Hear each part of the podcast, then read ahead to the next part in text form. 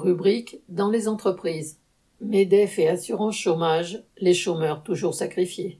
Le 6 mai, Geoffroy Roux de Bézieux, le président du MEDEF, a présenté son plan pour réformer le système d'indemnisation du chômage.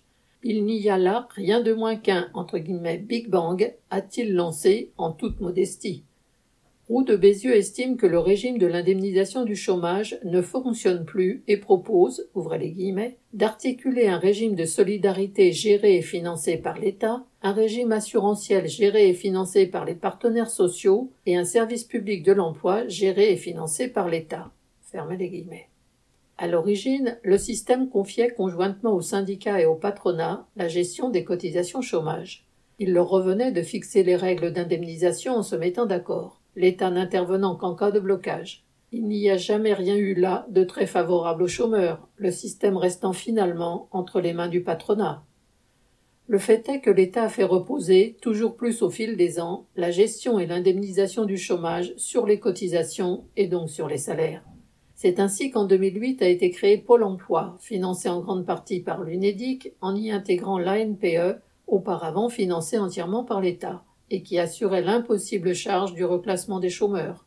Enfin, depuis 2020, une part considérable du chômage partiel et d'autres aides ont été imputées à l'UNEDIC, qui chapeaute la gestion des cotisations chômage. Du coup, la dette de l'UNEDIC devrait se monter à la fin 2021 à 64 milliards d'euros. En invoquant cette dette, Macron et son gouvernement veulent imposer, à partir du 1er juillet prochain et par voie de décret, leur réforme de l'indemnisation du chômage.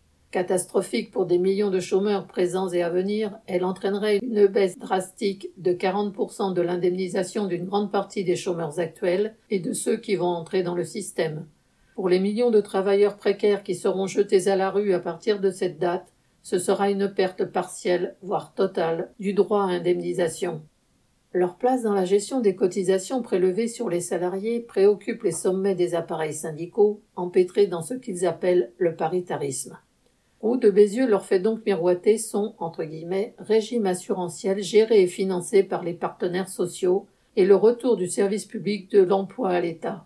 Mais le MEDEF ne veut surtout pas avoir à payer, et la classe ouvrière n'a pas plus de bonne volonté à attendre du patronat que de l'État.